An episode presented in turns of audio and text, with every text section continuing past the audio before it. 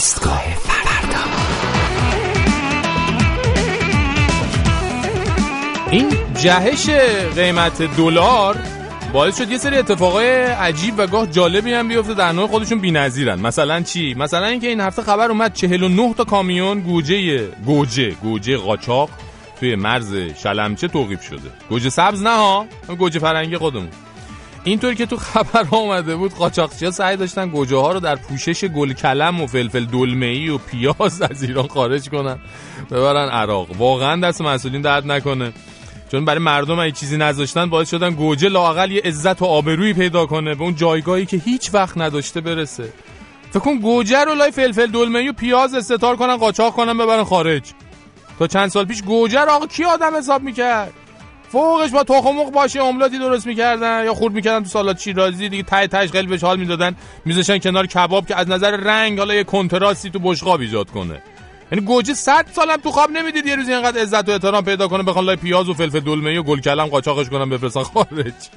باز خوب مامورین مرزی ما هوشیار بودن و جلوی خروج این سرمایه ملی رو گرفتن.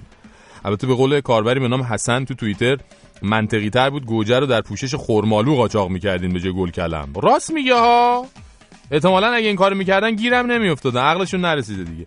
خلاصه که این روزا فرار مغزها دیگه به فرار گوجه هام رسیده. یعنی گوجه هم نشدیم ما. به خدا. دوستان ببینید گوجه که دیگه کالای قاچاق شد از دست رفت عمرن دیگه دستمون بهش برسه. بیایم تا دیر نشده قدر سیب زمینی و پیاز و کدو و باقی سیفیجات رو بدونیم. به خدا چشم به هم بزنی می‌بینی اینا هم شدن کالای قاچاق صادراتی و سر از خارج در میارن. دست ما دیگه به هیچ جاشون بند نیستا. بیایم به سایر سیفیجات نشون بدیم که قدرشون رو می‌دونیم و دوستشون داریم. بیایم زمینه رشد و بالندگی رو توی همین ایران براشون فراهم کنیم.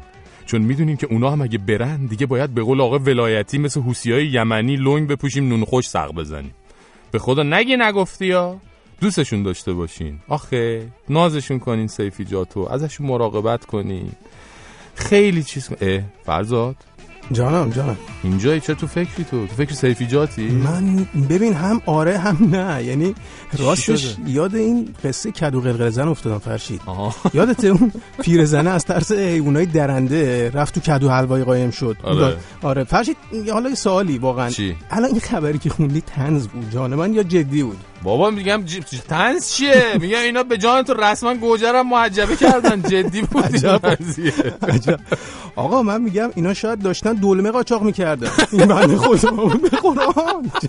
نه لپه مپه نبوده لاش. آره. همین گوجه فرنگی خام خام تفوندن لا کل عجب همینجوری پیش بره بردارن قاچاقچی لوا یواش یواش ممکنه پوست موزم بکشن سر خیار چنبر بفرستن یمن مثلا.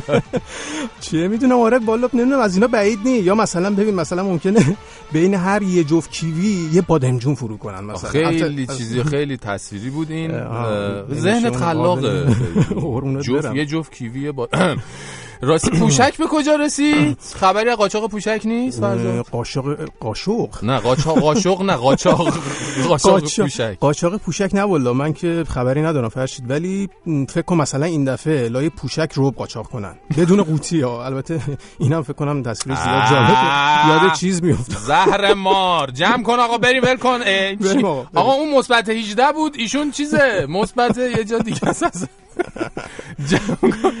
فرید همش می‌گفتم مثبت 18 سال آره, آره, تو آره. الان رفتی یه جای دیگه ای داری میری. نرو نرو نرو اونجا. باشه, آقا جمع کن بریم یه سینه بزنیم واسه رب و گوجه و اینا ببینیم دوست. ای رب گوجه بزن. جانم فدایت. ای رب گوجه جانم فدایت. همه. ای رب گوجه جانم فدایم. کجایی گوجه جان قیمت نداری؟ کجایی گوجه جان قیمت نداری؟ گذشت وقتی که بودی روی گاری. گذشت وقتی که بودی روی گاری. ای رب گوجه جانم فدایت ای رب گوجه جانم فدایت چه کرد